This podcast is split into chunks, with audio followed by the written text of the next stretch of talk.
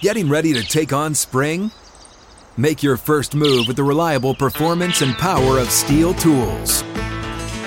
From hedge trimmers and mowers to string trimmers and more, right now save $30 on the American made STIHL FS56 RCE trimmer. Real STIHL. The FS56 RCE is made in America of U.S. and global materials. Offer valid through June 16, 2024. See participating retailer for details.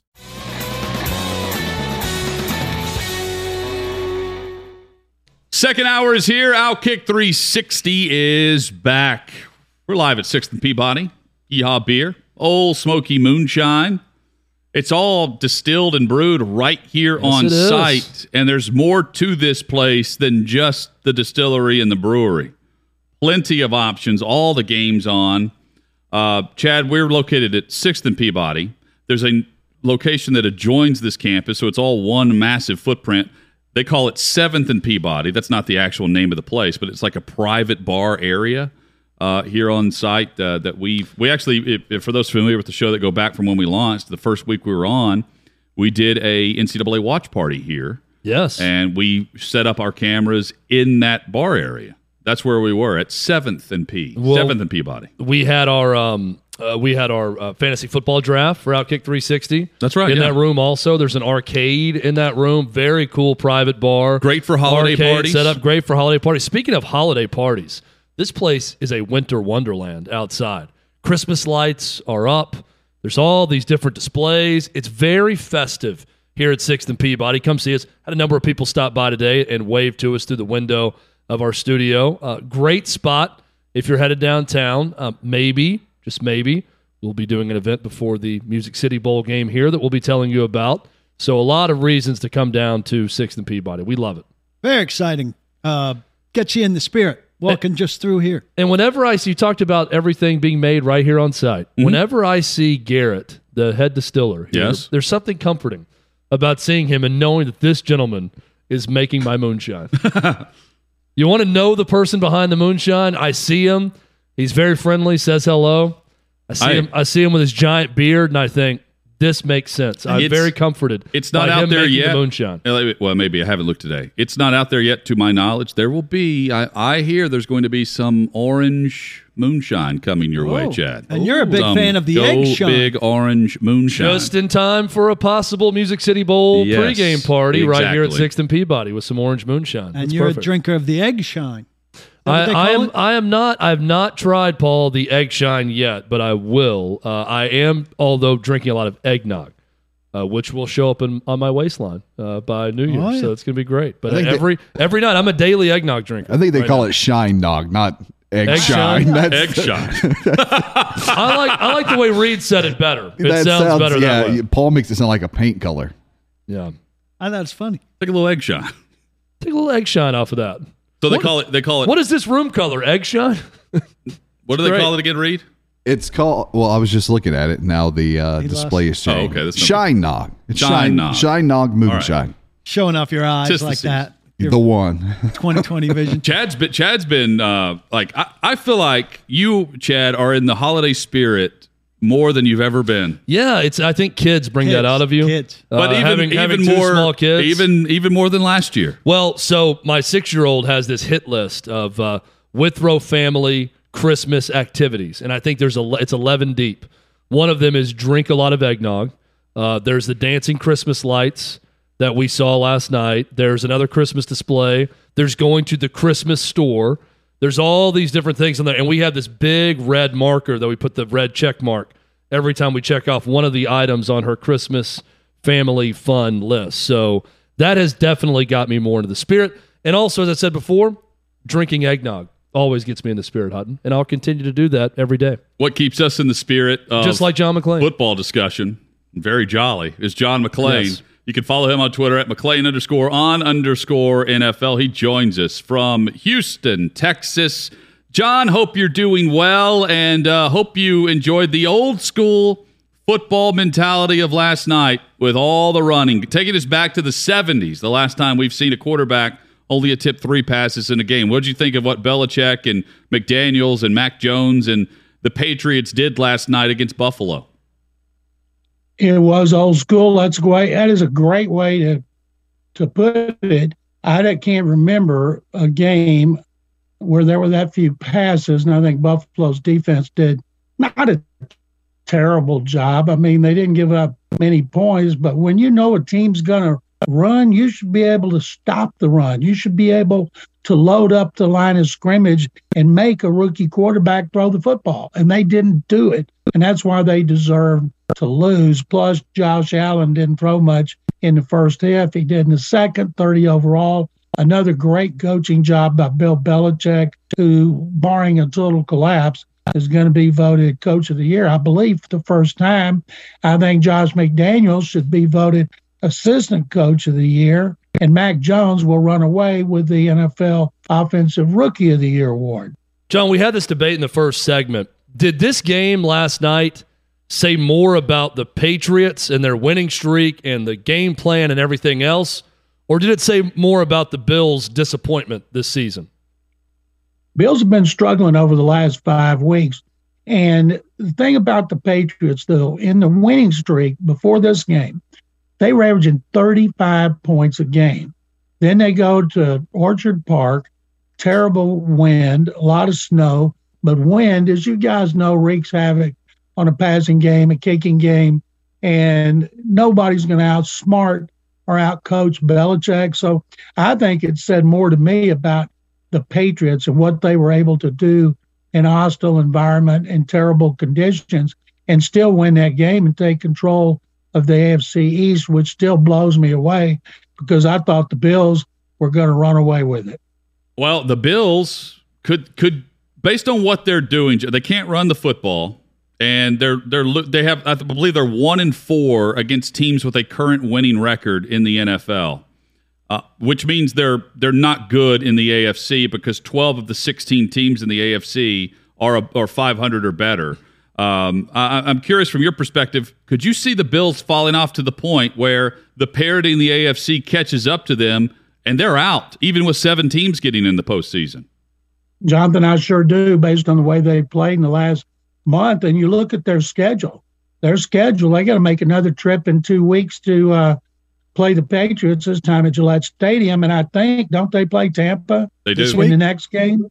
Yep. So they've got, they could, uh, they could really fall back, and that'd be, I'm guessing, of all the teams that I thought were good, the Bills would have to be the biggest disappointment. Belichick, by the way, has won Coach of the Year three times. I think it's been a while, but uh, he he has secured that in the past. Before, well, I'm glad you told me that because I can't remember the last time he won it. Since that voting was always for regular season and not the playoffs. I would imagine he won it in uh, in 2001, the first time they broke they broke through was a pretty pretty big deal. But, why uh, why do they do the voting for regular season, John? Uh, and, and not because some teams don't have the it's it's an it would be an a not an unlevel, not level playing field if you took into consideration what happens in the playoffs. Yeah, most sports most sports have regular season awards and then, you know, Super Bowl MVP that that sort of thing. So I don't have a problem with that. He's, uh, he's well, definitely I'm, I'm just saying from a, the coaching awards, and normally I guess the the teams that come out of nowhere and make the playoffs, there there are always those teams every year. Primarily, those coaches are Ron Rivera, for instance, is one coach of the year on, on teams that he took to the postseason that you weren't expecting in Carolina. Um, th- those would be the the times where the deserving coach gets recognized. Yeah, Belichick last won it in 2010, so he's gotten his fair fair shake. John, were you close to the guy who uh, called Cal McNair or Tommy Boy and got escorted out of the stadium uh, with the sign at the Texans game? By the way, your tweets were on fire this weekend. Well done. Bravo. Yes, McClain bravo, tweets John were McClain. back in that game. Very well done with your tweets. Thank you. They give me plenty of ammunition. He wasn't escorted out of the stadium. He was escorted, told go back to his seat. Uh, they oh. should have just, they didn't pay attention to him. They should just let him sit there and squawk because there weren't really many enough fans in the stadium to pay attention. It was desolate in there. I told a friend of mine who used to go to games, he says, I got a friend who's got tickets on the 50 and he can't get anybody to go. And he asked me if I go and I don't want to. I said, Go. You have no problem with parking, no problem with restroom lines, no problem with concession lines, and you can sit in a whole section by yourself. So this is the best time to go unless you care if the Texans win or lose. And right now, they're just getting bombarded, as you guys can imagine.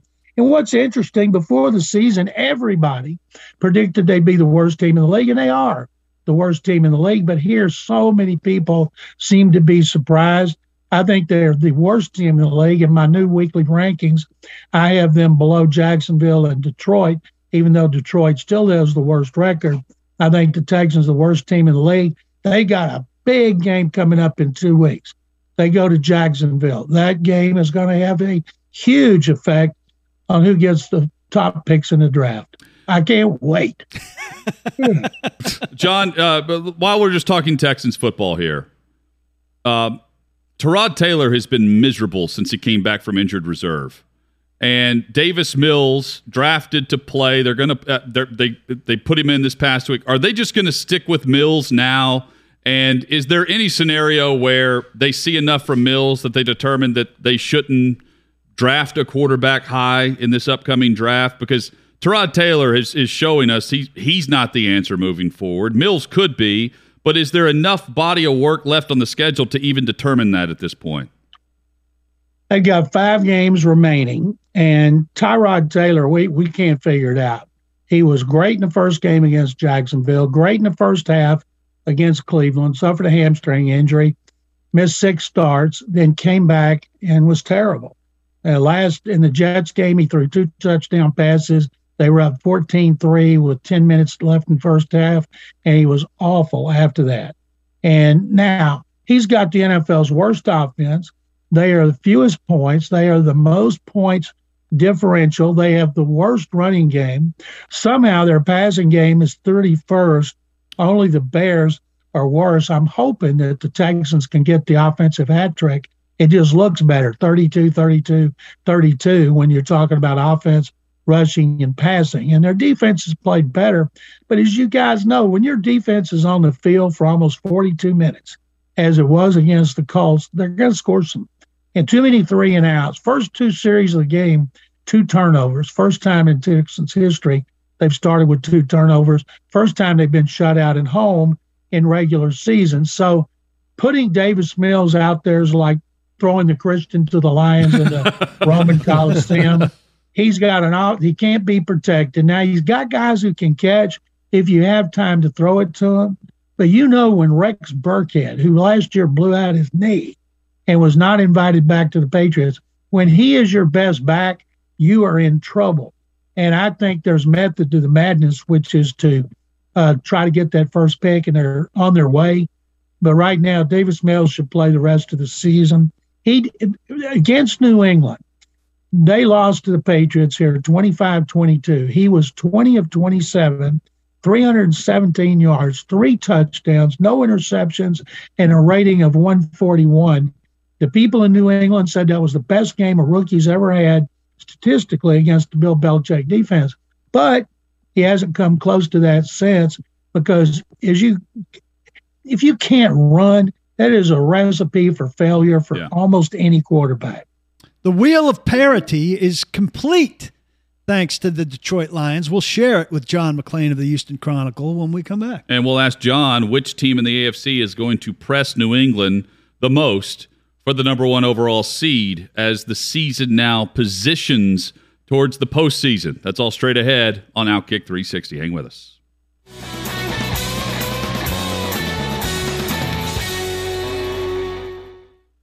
Outkick 360 joined by John McClain across the Outkick Network. You can follow him at McClain underscore on underscore NFL. Also, you can read his work, TexasSportsNation.com, Chron.com with the Houston Chronicle. He's covered the league for nearly 50 years. Uh, John, we're about to get into the parity of the league and the, the, the wheel of parity, I think is what they call it, Paul. Um, but first, you mentioned New England in the first segment and how they're on their path to not just win the division, but right now they have the leg up with the number one overall seed. Which team in the AFC do you believe will give them the biggest push? Because Baltimore, uh, they've won close games. They lost a close one against Pittsburgh. Tennessee's banged up. And meanwhile, Kansas City started slow. Those are your top four teams. Who would you give it to? Kansas City, without a doubt. Chiefs are on a roll. They've been doing it with great defense. Their defense in the winning streak has given up 11.2 points a game. They've been playing better defense than any time I can remember since Andy Reid got there. Patrick Mahomes still can't put together any consistency, but he's still Patrick Mahomes. You expected him to go off anytime he did for one game, 400 yards, but he hadn't been able to duplicate it. But I think as we're into the crunch time of December and as the pretenders and the contenders are separated, you'll see him to continue to play play well. And if it's a game with uh, Patrick Mahomes and Mac Jones, give me Patrick Mahomes any day of the week. So uh, Field Yates tweeted it out, the circle or wheel of parity. Detroit Detroit's win uh, completes it, so you can go around the entire league and find a way that every team has beaten somebody who's beaten somebody else, and it, it completes the, the whole chain. Um, yeah, I, I, we always have recency bias, but is this season through 13 weeks now unlike anything you can remember in terms of no dominant team emerging and and so many teams particularly in the AFC you look at everybody's got 6 or 8 wins Boy, I'd have to go back over all the seasons, Paul, right off the top of my head. No.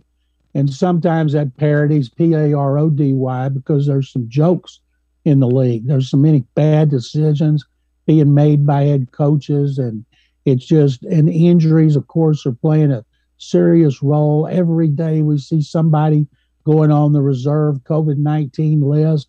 We've got people who are violating the protocols. It's almost kind of like a Looney Tunes season.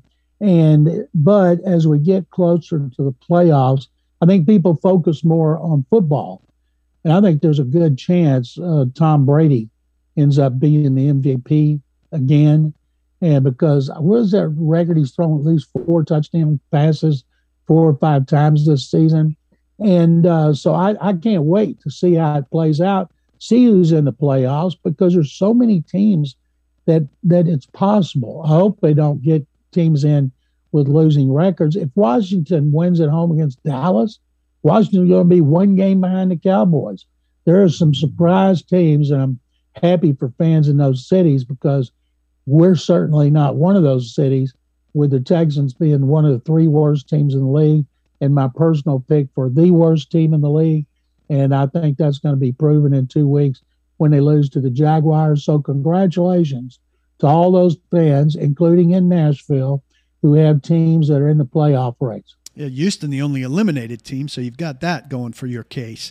Uh, Big Ben, eh, look, everybody had the sense that this is probably it for him. Then these national reporters come out with their Sunday morning reports that that he's been talking about it with people, and they breathlessly make it like they're breaking, you know, uh, world earth shattering. Yeah, can you believe he's considering retirement? um, but I, I am curious. You know, it, it, it, we all think it's likely it for him. Um, but he doesn't want any pomp and circumstance or, or rocking chairs given to him as, as he makes his last stop in some of these cities or any ceremony to it. Um, what's your take on kind of balancing that out if, if he's playing his last five regular season games here after a pretty illustrious career, um, but trying to keep the focus on those games while the Steelers try to stay in it versus any kind of uh, touch of, of goodbye to it? I don't blame him. That's the way I'd want to go too. I'd love to see him get in the playoffs one last time as a going away party. You know, Big Ben's 39 going on 59. Brady's 44 going on 34. Ben's body's just beaten up. He can't move like he used to. You think it's six six all the times he's run, whether it was by design or, or the pocket broke down or he couldn't find a receiver. He has a large target he's taken a lot of punishment through the years. So it doesn't surprise me. The key is what are they going to do for replacement? Or are they going to draft one of the quarterbacks this year, none of whom is highly rated at this point? Would they get into Deshaun Watson, sweep stakes, make a trade for another veteran? But I'll tell you, if I'm a quarterback, I would definitely be interested in playing for the Steelers because of their winning tradition. John, last night during the uh, Manning cast, uh, Peyton Manning revealed that the Patriots were the only team who would not allow him to talk to the quarterback. leading up to the game. So they were very respectful. Said he actually called Mac Jones and he said, Peyton, I'd love to do it, but you need to call Stacy, our PR person, and clear it through them first. He was able to talk to Bill Belichick, but not the quarterback. First time this year that's happened. Not a surprise that it's Belichick and the Patriots that shut that down. We had the discussion earlier. I think it was more about faith in his defense that he only allowed Mac Jones to score to, to throw the ball three times in that game. But certainly, there's a lot of protection of Mac Jones going on with the Patriots right now. Absolutely, Chad. Like they've been very wise about the way they've approached that, throwing a lot of short passes, turned into long gains, and it's working. And it's not just the defense; they've had to run the ball. They ran the ball last night. You know, when a defense knows the run's coming, it's not like the Patriots got one great running back. You should be able to contain it, but they didn't do it. And a lot of the credit goes to their offensive line and the other guys who had to block, like the wide receivers N'Keal Harry. And Peyton Manning, he pointed out that when he was a freshman for the Colts, they wouldn't let him do anything like that anyway. Freshman, a rookie with the Colts, he didn't get to do things like that either. But it doesn't. It certainly wasn't surprising that that Bill Belichick, uh, who doesn't care about PR, uh, would not let his rookie quarterback be quote unquote distracted by the Manning cast. Yeah, you're right, John. Manning said, I actually appreciate it. Bill Polian told the community relations and marketing department never to talk to me my first season. Said it's all about football this first season. Don't bother him. And that's the way he was treated with the Colts as a rookie. So he wasn't angry about it. I just found it fascinating that he's talked to every other quarterback so far getting ready for a Monday night football game, but not Mac Jones. Yeah, hopefully. And, and I love the Manning cast. I especially like it when it's just Peyton and Eli going back and forth. But uh, most times you wouldn't even want to talk to a rookie quarterback, but because Mac Jones has had so much success and has been coached so well and is to fit in with that system, ideally, you know, everybody wants to talk to the guy. Meanwhile, Eli's sitting back, apparently I'm not making any calls at all. He's just letting the big brother carry the carry the workload. Does that surprise you? With just Eli's That's demeanor probably as opposed smart, to Peyton's? right? Very smart. Yeah, e- easier gig of the two by far. Well, I I mean- wonder if they get paid the same by ESPN or Peyton makes more. we know the pays He's the worth same. more. I, I- I'm If Peyton the, wants to uh, make more, he can go to Monday Night Football in the booth. Yeah, which he probably will at some point. Um, I, I'm watching the Eli's play Eli's places on ESPN Plus. Also, John. I mean, it's the exa- it's all Omaha Productions. It's the same thing as Peyton's places, but it's college football. And Eli and Peyton really have the same sense of humor.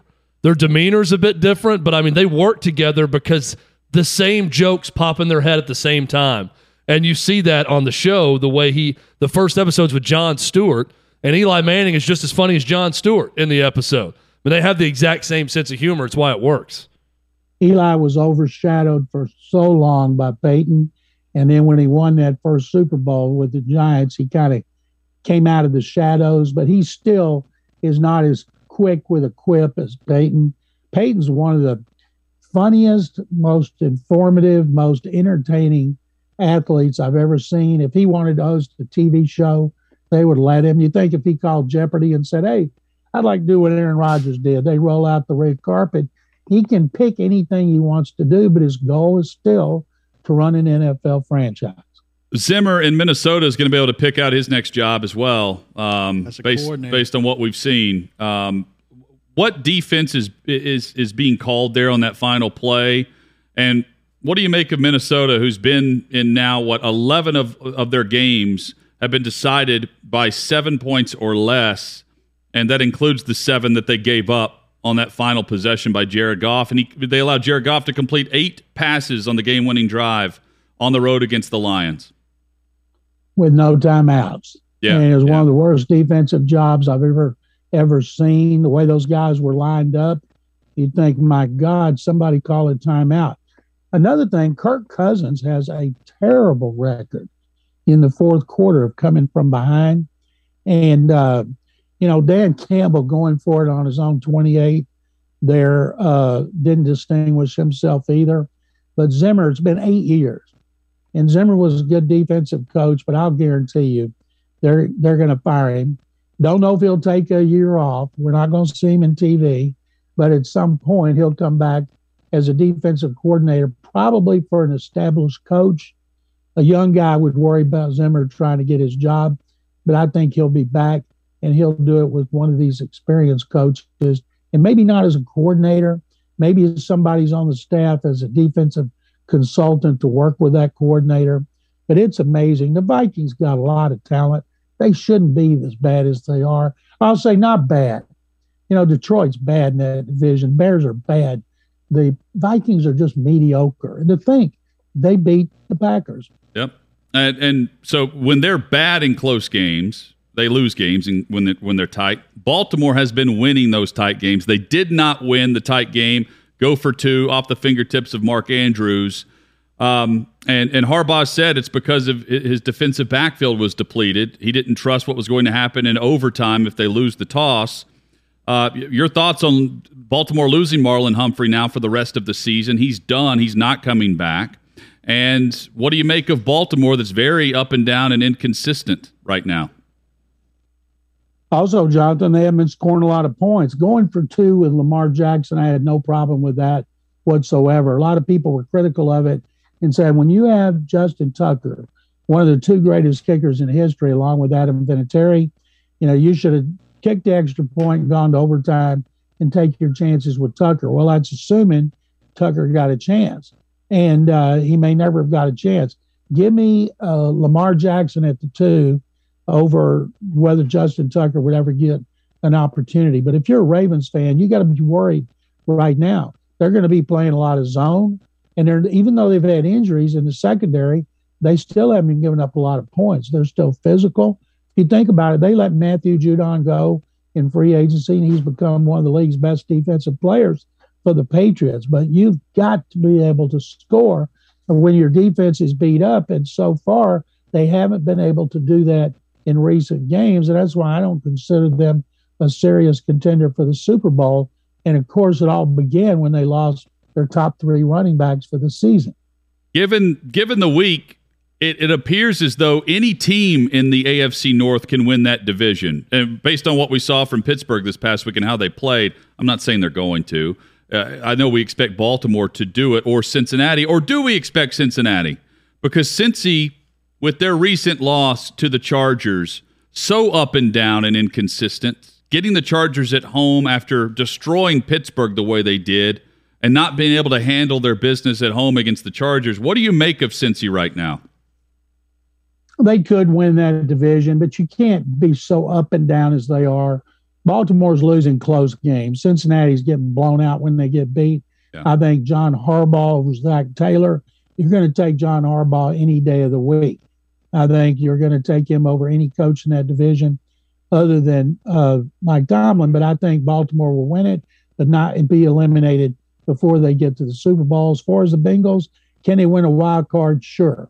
They got a lot of talent, but man, did they stink it up against the Chargers to a point where they're very, if you think now, they're very suspect. When are you going to pick them again after that happened?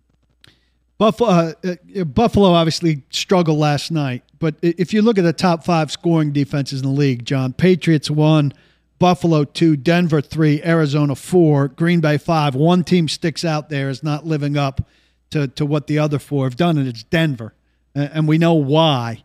But uh, and they've got six wins. They're not terrible, but they're last in, in that division. Um, uh, how much does that that single out just their inability to match their defense with offense and and and what's your your read on the Broncos through 12 games? Too much inconsistency at quarterback. They're still looking for a quarterback. I don't have faith in them. Those AFC West teams have a bunch of games against each other. Kansas City has the toughest schedule. I don't think it matters because the Chiefs are playing so well right now. It wouldn't surprise me if the Chiefs don't win out. The key is can the Chargers finish second? Can the Chargers win a wild card berth? Yes, they can. I just don't think much of of uh, Denver at all. I think the Broncos will end up in last place. One of the bigger matchups of the coming weekend will be Philly against Washington. Uh, and whether or not we're going to see Minshew mania if they're going back to Hurts. I know Sirianni said that they would go back to Hurts when he's healthy. Uh, but the way Gardner Minshew played, I know it was the Jets. The way Gardner Minshew played, John, against the Jets, what do you make of the backup quarterback who once again is mesmerizing whenever he gets an opportunity to come off the bench and play. Well, he's still the mustache, and they said they're going back to Hurts. They wouldn't say that if they weren't going back to Hurts. Hurts has been running the ball great. I believe in their last six games, they're averaging a shade over 200 yards rushing.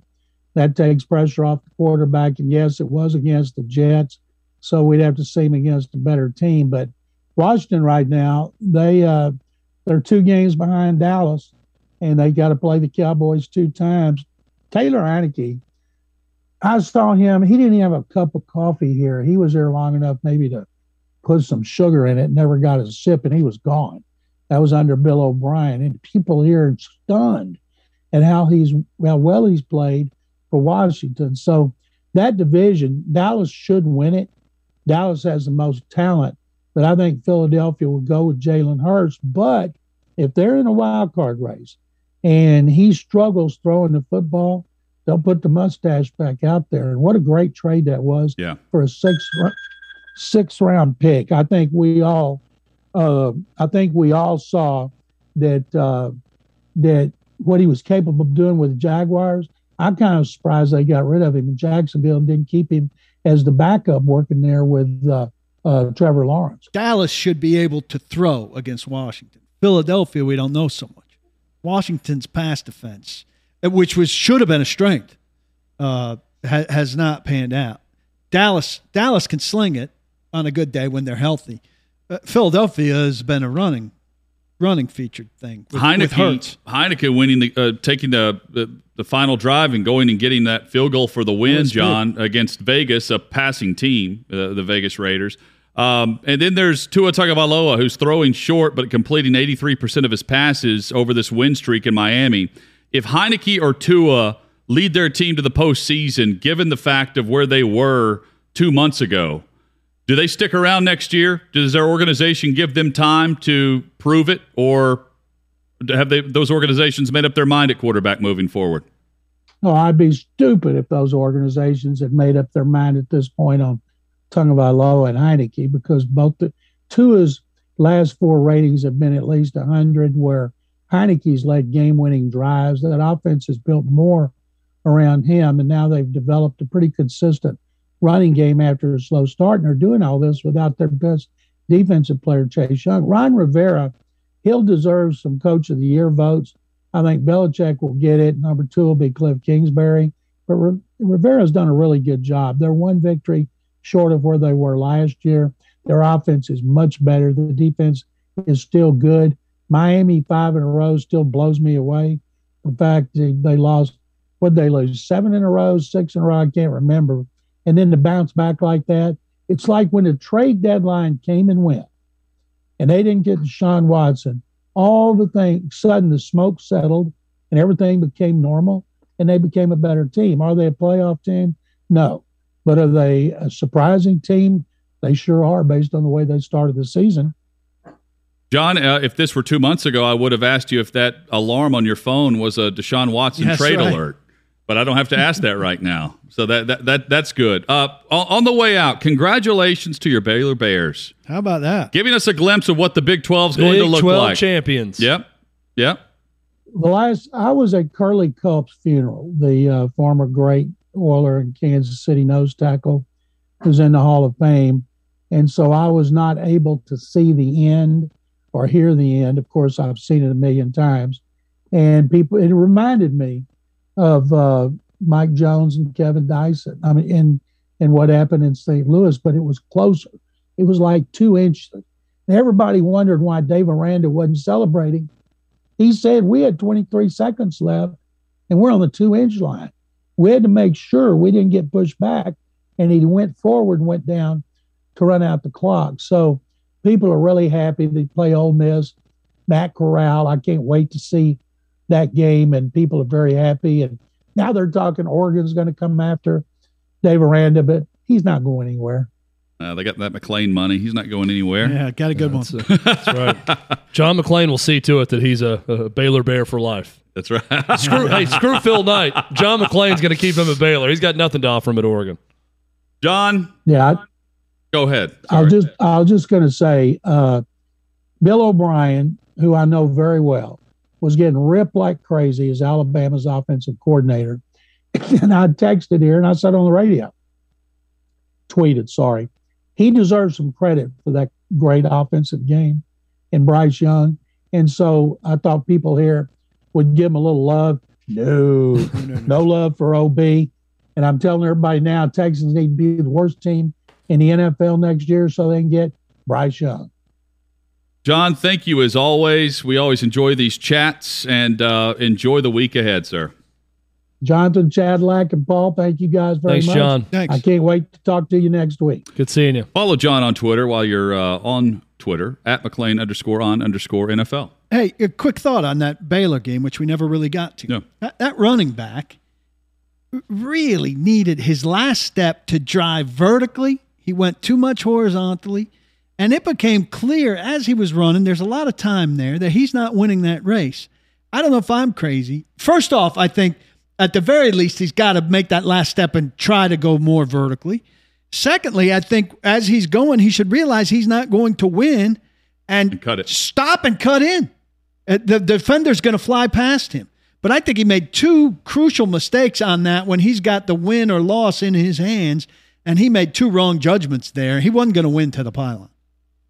The only thing I think of when I see plays like that, and that, that goes for guys that are going for the first down marker or the end zone, whatever it might be, is that they are coached to not cut it back. And I don't know why, but like it's like they rep that 10 times in practice, and it's just you have to beat them to Win the sideline. You know? That's it. For whatever Once reason, we're they're coached going there, not you to go there. cut it back. I don't.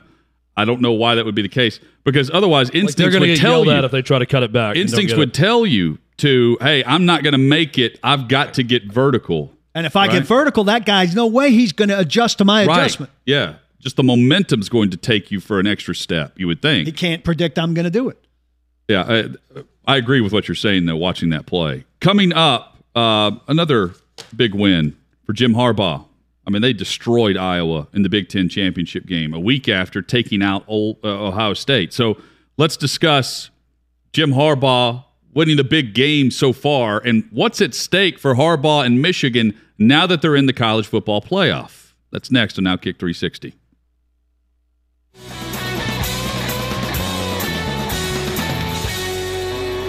So, is Jim Harbaugh over the hump at Michigan? That's been a storyline debated over the last two weeks, or do you need to see more? Outkick 360 rolls on from 6th and Peabody. Glad you're with us this afternoon. If you've got us for the drive home or along the uh, Upper Cumberland, if you're listening at work, we appreciate you there on Sports Radio 104.7.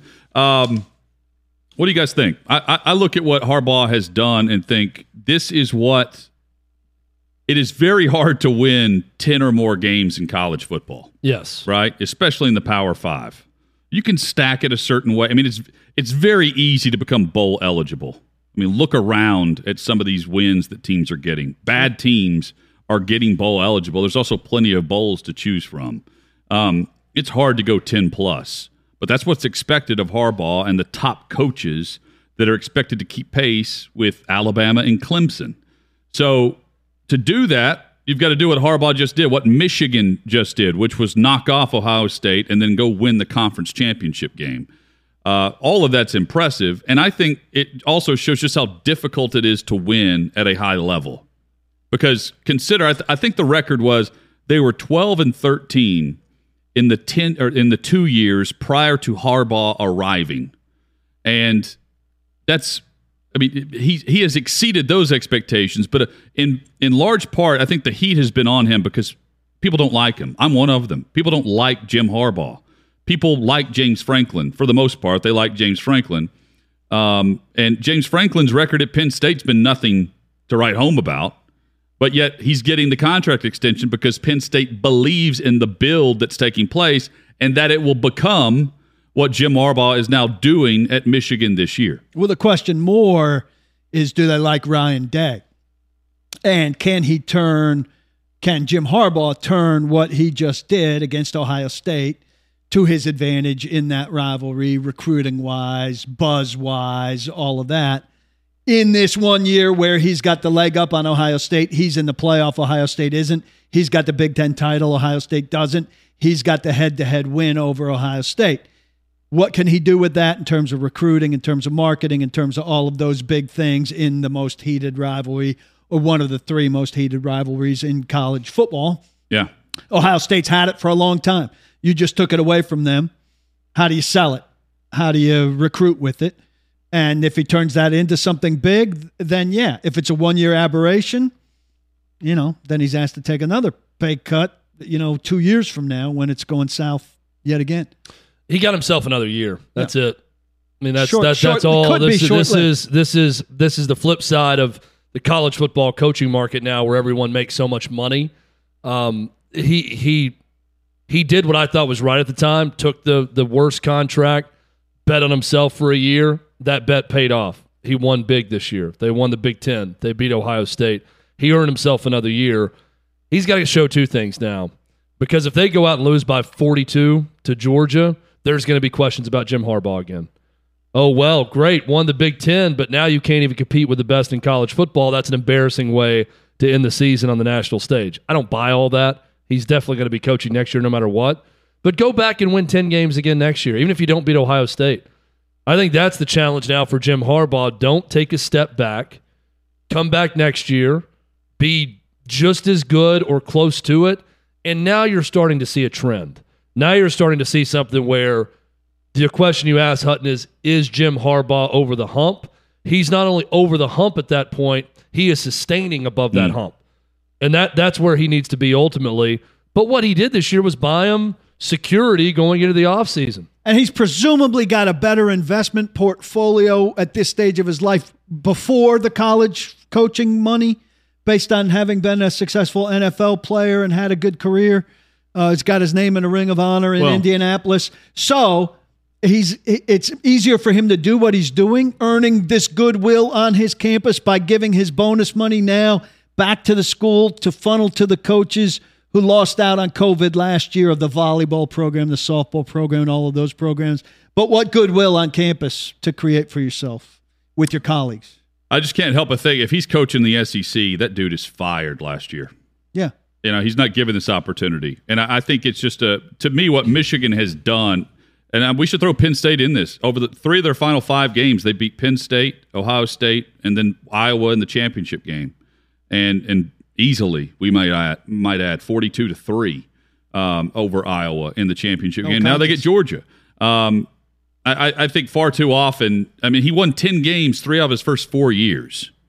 Well, And, it's and I think far too often we look at that and think, oh, that's not meeting expectation. That's very difficult to do at the highest conference. But this is not an SEC versus Big Ten debate. If any other Michigan coach that's not a former star quarterback at Michigan did what he did the last few years, they're fired. It, it- I, I say the same about Scott Frost. Scott Frost is not getting It's another chance in beloved alumni. Nebraska if he's not Scott Frost. the beloved The same would happen at the SC, in the SEC if it was a beloved former quarterback that you invested everything in, and all the chips are on the mm. table, and you're basically admitting that well, If not even him, the who? guy that was great everywhere else that came back to his alma mater didn't make it work. That's the only reason they're they're getting those chances. Honestly, it's the only way that Scott Frost or Jim Harbaugh would do what they did with their contracts because no agent would allow it. They wouldn't do it anywhere else but at their alma mater. So I, I think it's just unique to those two guys being at their alma maters. It paid off for Jim Harbaugh. Will it pay off for a guy like Scott Frost? But ultimately, yes, he's over the hump, but he's right back in it next year if they start out poorly and they don't start sustaining this. Well, it's like anywhere else. Everything's temporary, right? Yeah. I mean, look at Orgeron. Well, look at Dan How long Mullen. does it last? Look at Dan Mullen started this year after almost beating Alabama, and then he's fired before the season's over. Michigan's got some dudes. I, I, I can't wait to, to watch the matchup against Georgia and the physicality and the tone setting that Michigan brings because they just whipped Ohio State. That is the their play. matchup. That's the semifinal game to watch. Yeah, that's no foregone with you. conclusion. Yeah, and thankfully Alabama won and gave us that matchup. Yes. We're, back, we're back after this. Hutton's tied. Outkick 360 rolls on across the Outkick network. His savior.